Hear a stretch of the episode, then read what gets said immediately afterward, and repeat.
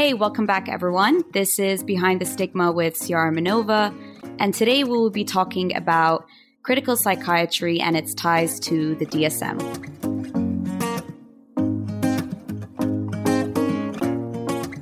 In today's episode, I have a very special guest speaker who has inspired me personally with his work, Nick Fortino. Nick is a psychology professor at the University of Silicon Valley, Gavilan College, and San Jose City College in the United States. He's also a researcher, educator, and a trained teacher in Ashtanga Yoga. Nick has also conducted research on psychological disorders and non debilitating treatments. Not only that, Nick is best known for his YouTube channel called Psychology Is, which has now been extended to a podcast series since July 2020. I am actually obsessed with the Psychology Is podcast. They have episodes starting from neuropsychology to psychiatric drugs, all the way to healing from trauma, and just so much rich information. So do make sure to check it out. In fact, that is how I connected to Nick in the first place, which I am very grateful for. Nick, you bring some awesome guests on the show, and I was personally so happy when I came across your podcast because a lot of the topics you talk about resonate so much with me personally. And one of those topics is the questioning of our methods in psychiatry, in specific to uh, psychiatric drugs and its ties to the DSM, and whether you know we can be well without the use of medications. So these are some of the things that we will talk about today. So, Nick, a very big and warm welcome to you. And I'm truly appreciative of you taking the time to be a part of this episode and the BTS podcast. But before we go into the discussion about psychiatric practices, I think our listeners and myself would love to hear a bit more about your background and how you came to being a practicing psychologist and just your ideology on the mental health field today. Mm. Well, this welcome does feel very warm. Thank you. And it's my pleasure to be here. There's, yeah, it's, my background is one defined by an early love of psychology and curiosity about people. And I've had life experiences that just pushed me onto a path of formally studying and becoming a psychologist. And the work I get to do is very rich and interesting and something I couldn't have predicted when I was studying to become a psychologist. I love education. I think there can even be a therapeutic value in education and obviously a very inspiring value to education. So, my work as a professor is just extremely meaningful to me. I had some professors that are coming to my mind now who were incredibly influential on me and inspired me to inspire others. So I love that work. And then I also get to work in a jail and that the role I fulfill in the jail, to be honest, it seems kind of perfect because on paper, what I'm doing is I'm offering a class, a college course called personal development. And so, in a way, for many people in the jail, there's no stigma really around coming to class. It's not like they have to tell everyone else in their pod, I'm about to go to my therapy session. For them, it seems to be a little bit more inviting to think of it as a class. And then what happens in the class is always, you know, therapeutic, I would say. And we meet as a small group and we get to talk about ideas, you know, and evidence in psychology that could be useful for them and they have plenty of opportunity to process what's going on for them personally. And in the small group setting i think that's just a very special context you know the small group. So yeah that's that's kind of my background and my wow. present. And there's, there's more i could say but that that feels complete for now. Yeah wow Thank you for sharing that, especially about the jail work you do. It's so important that you create the space for people who may feel helpless or hopeless and kind of giving them, you know, a place for inner reflection and growth and changing that narrative of the usual stigma that surrounds them. So, Nick, when was the first time you noticed that our definitions of mental disorders and its classifications in the DSM 5 are perhaps not as clear as the public thinks. And maybe here you can introduce in more detail what the DSM 5 is as well. Yes. This is a very important topic. And over time, as I've learned more, I've just realized it's such a nuanced, complex topic. So I began to realize that the I, I, I like to use the, term constructs, like the con or concepts. The concepts in the DSM are worth questioning. It was kind of a slow dawning, like a sun rising slowly instead of a sudden mm-hmm. realization. And it started, I would say, in in graduate school. And when I really, you know, of course, what we love about graduate school is that you can personalize your your experience very, very much, and you can study what you are interested in. So I was very interested in how we can alleviate so many of the debilitating, you know, psychological issues that people are experiencing. And so I had, you know, there's so many directions I could go with that. But what really sparked my interest in that moment was I mean, it really comes down to a story I heard about a woman who was severely depressed, and then a doctor gave her heavy doses of vitamins, and she was suddenly way better. Mm-hmm. And I was, you know, skeptical and but curious above all. So I looked into that, and interestingly, there wasn't as much evidence about the connection between depression and this was vitamin B3 as I expected, but there was much more related to niacin in treating schizophrenia. So I looked into that and I did a whole dissertation where I interviewed people who had who were using you know this vitamin based treatments and who were even able to reduce or completely come off of their psychiatric drugs also without succumbing to schizophrenic symptoms again and so that's kind of another topic you know the the merit of that approach because I do think the evidence is mixed. But in the journey through studying that, that is what really brought me deep into the work of like Thomas Szasz, for mm-hmm. example, mm-hmm. who, as many people know, wrote the book The Myth of Mental Illness. And if that's such a bold statement, right? We use the mm-hmm. word mental illness so casually. It's just part of the many cultures' nomenclature. But to question that in the way that he did is and, and I believe he his his points have not ever been countered by anyone who yes. believes that mental illnesses are you know real and just like physical illnesses and that we should be using the word Ill- illnesses mm-hmm. so that work along with other seminal works throughout the past decades and just looking more closely at um, the history of psychiatry and exactly what it takes to become a psychiatrist. And in talking about all of this and all the crit- criticisms I have, I want to respect psychiatrists as as people and as very mm-hmm. intelligent, well studied people who have great intentions usually.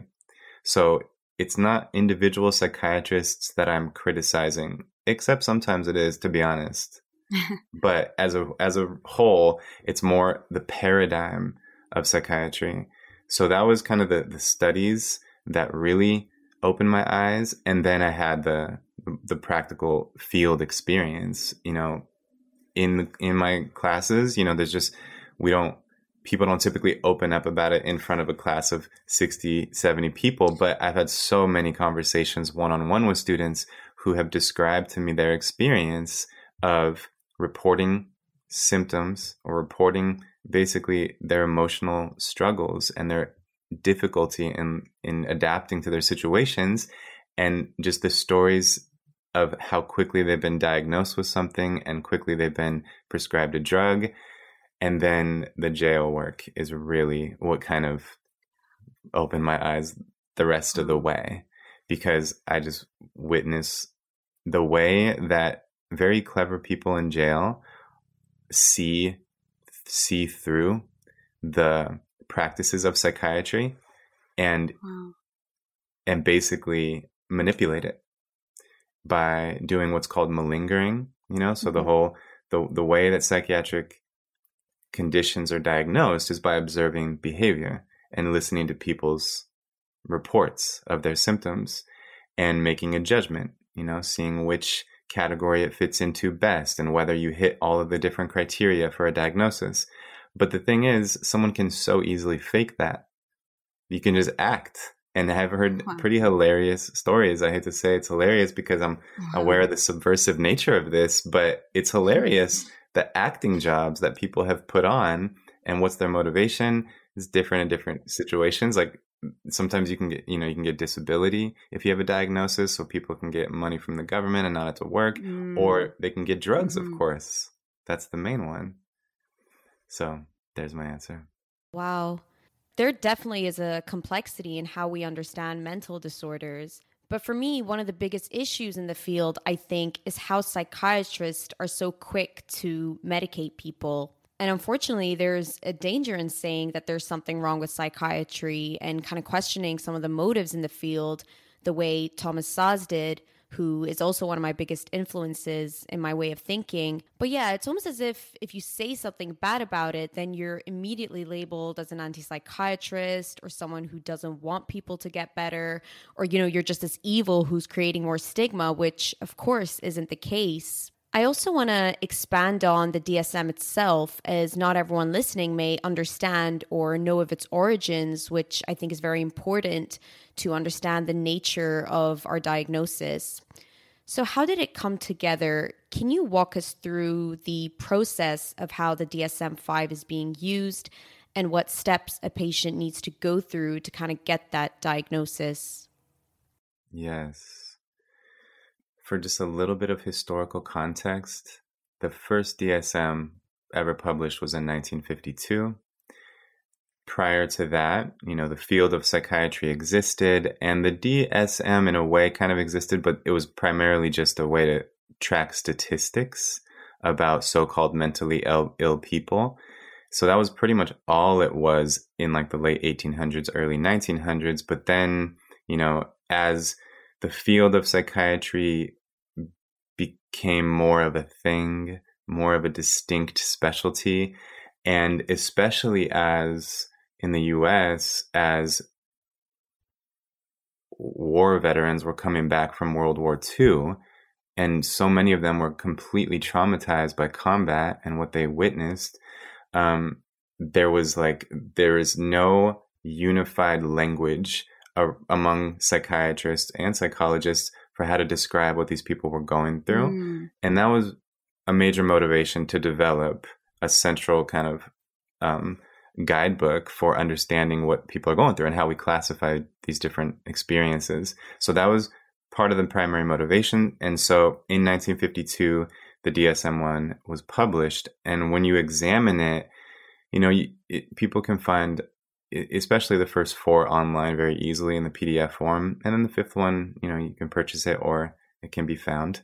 But hmm. if you just, you can just look at them, you know, and, and look at the language and how it evolves. And in the beginning, the language is more oriented towards psychology mm-hmm. and kind of implicitly acknowledged that what we're dealing with here are mental, emotional, behavioral issues, not neurological issues. And so the language reflects that in the early DSM and there was 106 disorders in that one. And then the general context around this right now, like 1950s, is psychiatry as a field and the things that they were doing to people were out of control. Frontal lobotomies, just torturous yep. forms of so called therapy dilapidated, disgusting, insane asylums. And so that called that that gave psychiatry like what is known as a crisis of legitimacy. And psychiatry has confronted these crises of legitimacy throughout its history. And I personally think it's in another one right now. Hmm. And I think you you you know you're wise to point out that the problem in just dismissing someone as being anti-psychiatry that has such a dismissive tone that's such a oversimplification of someone's criticisms usually. But anyway, we can we can kind of come back to that. But just to finish the question about the DSM, the second one came out in 1968, and then the third one came out in 1980. And during this time, psychiatry was really trying to establish itself as a legitimate scientific field. And so you see the language of the DSM 2 and 3 reflect that and become a little bit more reflective of language used in other medical specialties. And so then the DSM 4 came out in 1994 and with each DSM, the number of conditions is increasing significantly. Yeah. The criteria for what each diagnosis entails is changing with each version of the DSM. And then the fifth one came out in 2013. And now there's, depending on how you count, over 300 disorders in there. Yeah. And it's not, it's like, it's interesting because it's, it's, I think it's, it's a useful document, but there's just a bunch of meanings associated with the diagnosis that become very problematic. And there's a whole paradigm within which the DSM is being used that makes it problematic.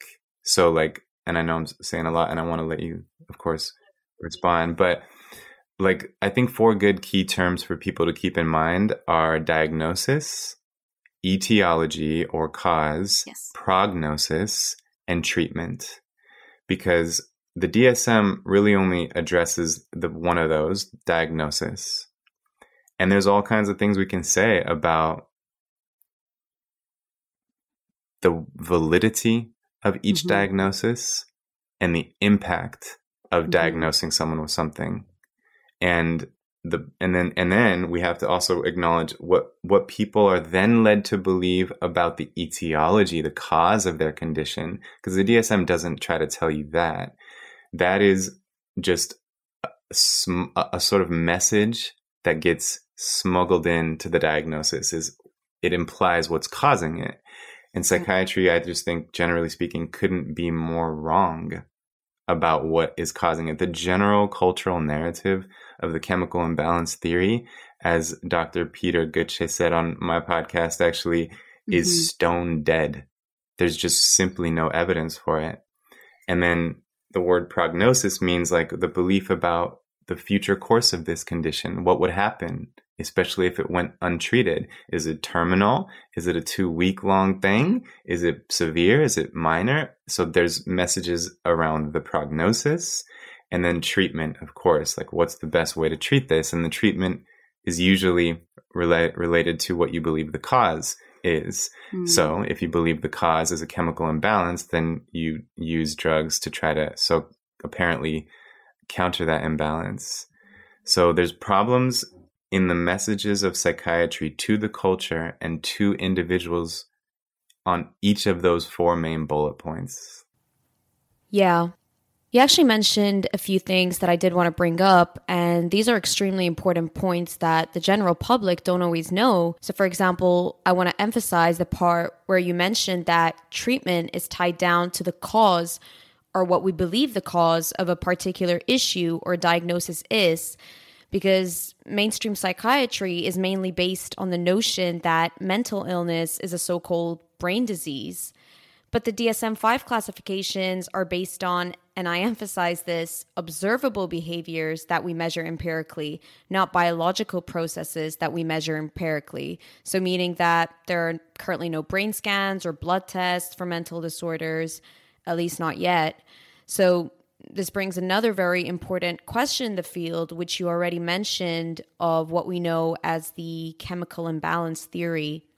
Now, we know since the 1950s, pharmacotherapy became a very prominent way of treating mental disorders, for example, depression, as there was an understanding that the monoamine system, so noradrenaline, serotonin, and dopamine neurotransmitters, were the main contributors to the disorder. And medications such as SSRIs and SNRIs were able to fix that. So, you know, bring the neurotransmitter levels back to normal. And a lot of people, you know, have actually asked me this personally when I'm in discussion with them about the biological implications of mental health. They say, well, what about the chemical imbalances in the brain? Don't people with depression have a chemical imbalance? Don't people with bipolar, schizophrenia? So, Nick, is this really the case? Are some mental disorders really due to an imbalance in neurotransmitters in the brain? Mm. This is probably not the answer you expect, but this is my answer. Mm-hmm. Maybe.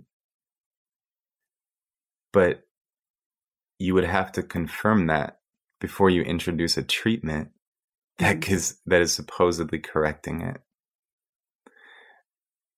it. It's it's almost like an oncologist prescribing chemotherapy before confirming that there's actually cancer.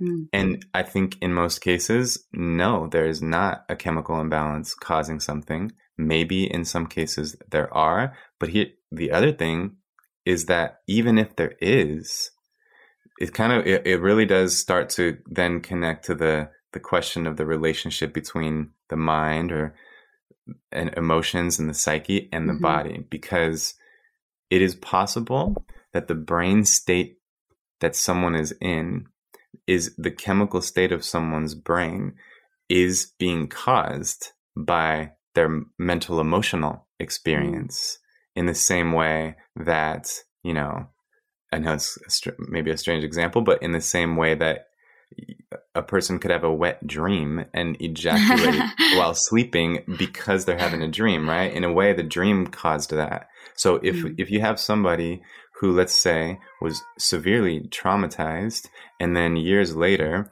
that trauma is continuing to produce horrifying images in their mind, and those images are causing this rush of adrenaline and the amygdala to fire off and their mm-hmm. brain to be in this anxious fear state you can look at their brain and you can say oh look their brain is causing them to be upset right now but the reality is actually their upset, their trauma, their mental processes are mm-hmm. causing their brain to be in this chemical state. And some people disagree with this because they don't give any kind of causal influence to the mind, but I do see it that way. So so it's like, you know, another I'll refer to Dr. Peter Gøtzsche again. He uses the analogy of like if you stumble upon a building that burned down and you see that all there's left is ashes, you might infer that the ashes caused the building to burn down. And so, and obviously that's mm. not what mm. happened. They're just correlated mm. in a mm, sense. Mm-hmm. So, so there's that, you know, there's that. But above all, you know, there's no evidence for the chemical imbalance theory. And there's definitely no effort to try and verify that before mm. actually, again, using a treatment that supposedly corrects it. Yeah. I think when I was first reading about it, in particular the works of Thomas Szasz, what really blew my mind was that, you know, let's say, for example, you go to a psychiatrist and you have a diagnosis of depression, and he tells you that, yes, this condition of yours is due to a chemical imbalance in your brain. But I mean, but how does he know that? How does he know that your brain particularly has a chemical imbalance when he hasn't even checked your brain? And I think this is the biggest danger in our way of understanding mental health. You know, I doubt you'd ever be diagnosed with diabetes if they don't check your insulin or blood sugar levels. And I think the disease model or the medical model that is still somehow dominating the field in psychiatry needs to be pushed towards the biopsychosocial model, which takes into consideration psychological stressors and social factors such as, you know, extreme or everyday stress. And so I definitely agree that our emotions, our traumas, our childhood deprivations are all factors that need to be considered way more seriously than just prescribing a drug. Yes. But, you know, despite the complexities of the causes and, you know, perhaps there is a chemical imbalance or not, psychiatric drugs and over medication is off the roof, right?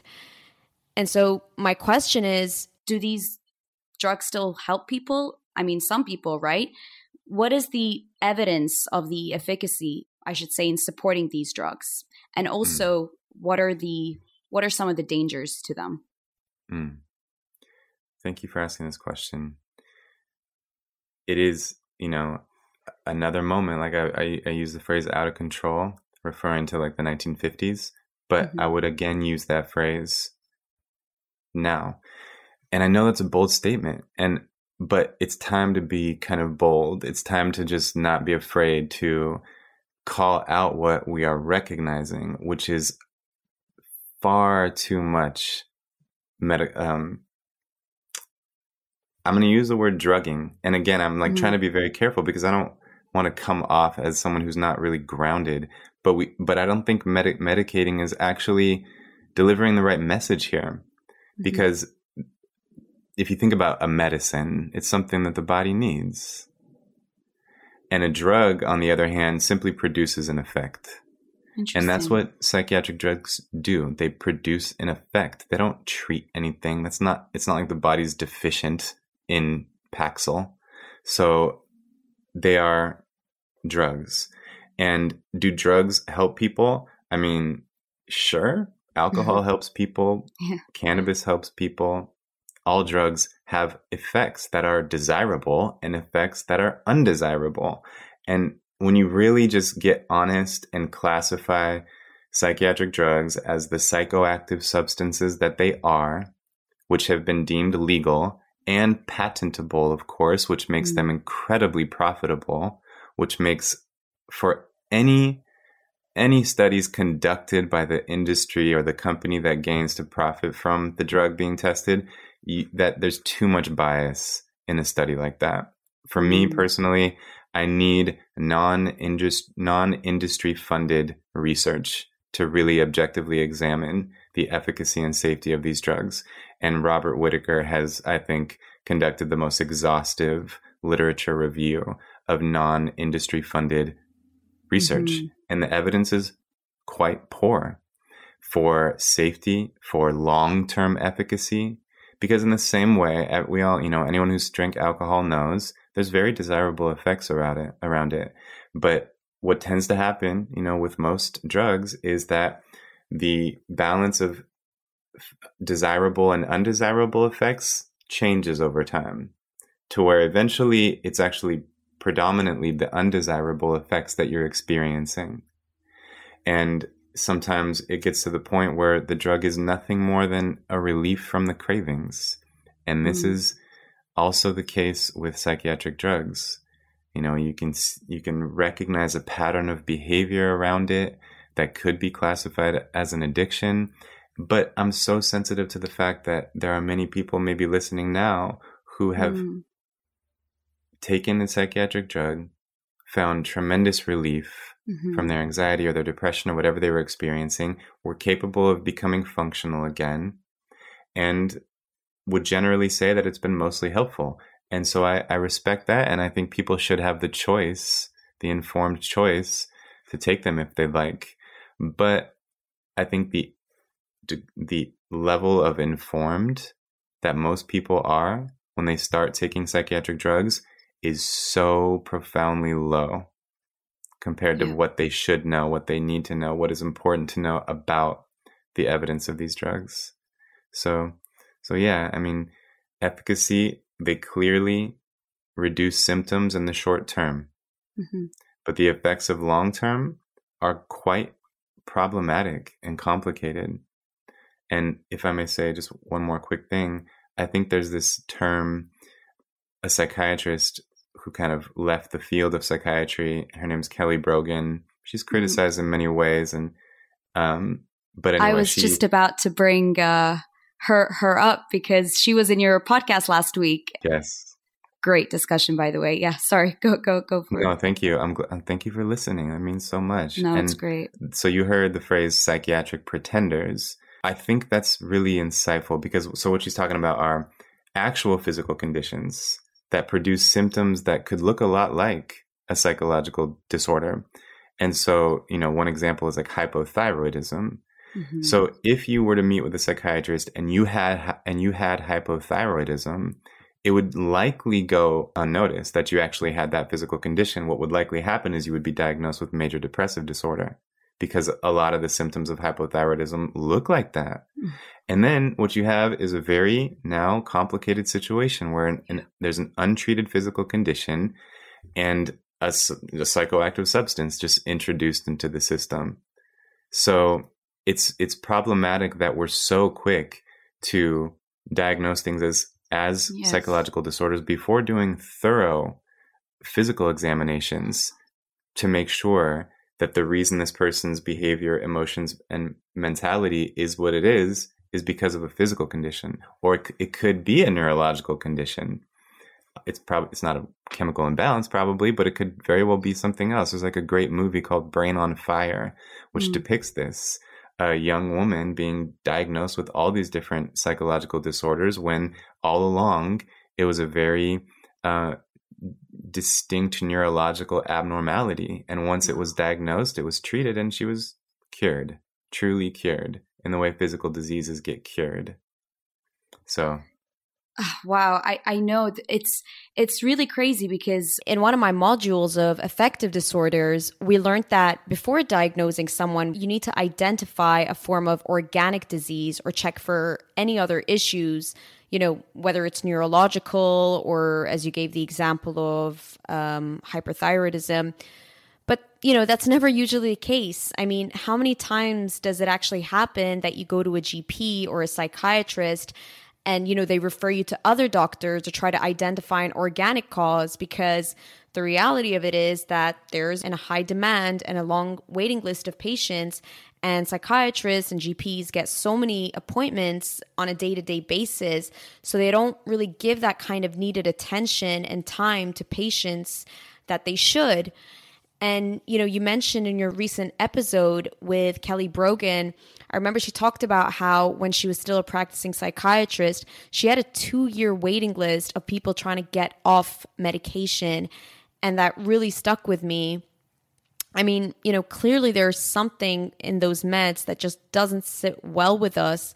And so there definitely definitely needs to be an alternative yes. but it's also important as you said you know to mention about the sensitivity towards people that do resonate with psychiatric drugs and it has worked on and has helped which is absolutely great I think this discussion is not on eliminating the drugs, obviously, but more on the caution that should be surrounding the drugs itself.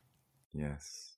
And if I may jump in and just add a super Please. quick thing, I think it's just important for people to hear these words that millions of children in the US alone, where I'm at, Yeah. are on psychiatric drugs. And sometimes when I'm speaking in the way that I'm speaking with you here, I almost feel like I sound like I'm ranting or something, but there's just passion behind this, and I'm educated about it. I've been studying it and tracking it. And I, I would just want to kind of I don't know. I, I I almost feel like there's a lack of indignance around this, and that this is actually a very low hanging fruit in terms of the injustices in the world. That children are being prescribed drugs and told to take them like throughout their entire entire childhood. So if I sound passionate, it's for reasons like that. That it's it's truly out of control at this point. So anyway, I just wanted to add that. Yes, thank you so much for adding that. That's such an important point. And you mentioned in the beginning the DSM classifications. We started off with 106, and now I think we're over 400 disorders if you look at the subcategories as well. Mhm. And a lot of those disorders are now diseases for children, like conduct disorder, oppositional defiant disorder. Like you mentioned, this is, it's so dangerous because that's our brains are still developing at that time and at that age. And to just feed kids with these drugs that are so strong could really have its consequences in the future. So Yes. I thank you for bringing that very important point and for people to really think a little bit, kind of a food for thought in that Yes. sense.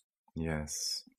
Nick, as a final question, I wanted to ask you this, and I'm actually really am excited to hear your answer. What do you think is the future of medicine for our mental health? We mentioned alternative, there should be alternative like, you know, psychological or holistic treatments, or maybe even psychedelic drugs. Where do you see or hope to see the future in the field? Hmm. What an important question, and I'm honored that you want to hear my answer. For one, on an individual level, Mm-hmm. I think a simple way to think of it, of a good immediate solution, is we have to first cover the basics of well being. The things that we know for sure are crucial for the individual's health. Because currently, we overlook a lot of that. And, and you know, and the, what the person is exhibiting could be a symptom of that. So, for example, sleep. I know it's mm. so basic, it's so simple, but if anybody, if any human organism goes without sleep for long enough, they will definitely exhibit symptoms that could be classified as a psychiatric disorder. So you could say, you know, you kind of scale that back from from extreme sleep de- deprivation to just the more chronic sort of minor sleep deprivation and then you begin to see wow that could actually explain a lot about my emotional instability or whatever it may be. So, covering the basics mm-hmm. and seeing how much of people's difficulties are alleviated by simply doing that. And I think the basics include sleeping, optimal yeah. sleep, optimal nutrition, social connection, meaning in life that's more purely you know a psychological one and then of course movement so it's like the 3 mm-hmm. basic physical ones of sleep right eat right move enough and that has to be potentially a cultural transformation uh, you know the various cultures of the world can collectively reflect on mm-hmm. how much are they valuing each of these basic tenets of human health so you know and uh, you know i think in the us that that's not a strong cultural message that you get. you know, it's not like yeah, sleep right, eat right, move your beautiful body in whatever creative fun way feels good to you. And then social connection. So what I what I think is so important to recognize is that often your difficult emotions are some of the most important signals mm-hmm. that something needs to change for the sake of your well-being and so if we, you know, pathologize those signals and think of them as signs of something wrong with me, that's a huge problem. Mm-hmm. And so when a person is, has does not have meaningful social connections, they don't have whatever they need socially, the belonging, the love, the affection, the connection, there will always be signals that that's missing. And those signals feel a lot like depression and sadness or that something's missing or longing and a lot of stuff that could be classified as a disorder. So yeah. making sure that on an individual level, on a kind of local community level, and on a big cultural scale, that we are valuing and promoting and creating opportunities for social connection, real, authentic connection. And then, yeah, meaning in life. I think this is just a person, even if you're, um, even if you're like atheist and materialist and might be disinclined toward entertaining the idea of meanings as being important, mm. even if it is all random and nothing exists after death, still, we mm-hmm. all need to feel like we have something important to do that gives us life, that gives us energy.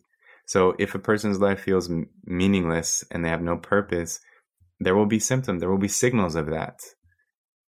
So covering the basics is my answer to your question on the individual level.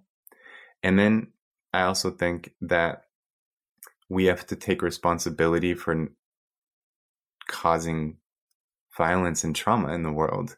Anyone who does that to any degree has to mm. take responsibility because people aren't depressed in a vacuum. People exist in context, as you mm-hmm. pointed out with like the biopsychosocial model. And so it it sometimes makes so much sense given the environment that the person is in that they're severely depressed or anxious. Imagine just living in a super dangerous neighborhood where there's gunshots all the time and people are getting just accidentally shot by drive-bys and you're supposed to not feel anxious in that situation. So on, on a on a systemic, societal, collective level, there's a lot of work we can do that I know in my heart would result in far much less incidence of what we call psychological disorders. And that scales from the local community level again to the massive cultural level where someday we'll have to really take responsibility for, you know, war and violence and, and large scale atrocities. So yeah, that's that's my answer. That was so beautifully said. And I couldn't agree more. Eliminating inequalities in mental health requires addressing systematic inequalities in society. And I just want to end it on that note. Nick, it has been such a pleasure to have you on the show. I thank you once again, and I really hope to have you back here soon again. I would love that. And I hope that with your podcast, you get to have the experience that you've given me of someone just reaching out out of nowhere and talking about how much they love your work because it just is so encouraging and energizing. So thank you for appreciating what I'm putting out there. And I'm excited to listen to all of your episodes, and I'm excited for the world to receive your episodes. That is very kind of you. Thank you so, so much once again. And thank you to everyone else for tuning in and listening. Until next time.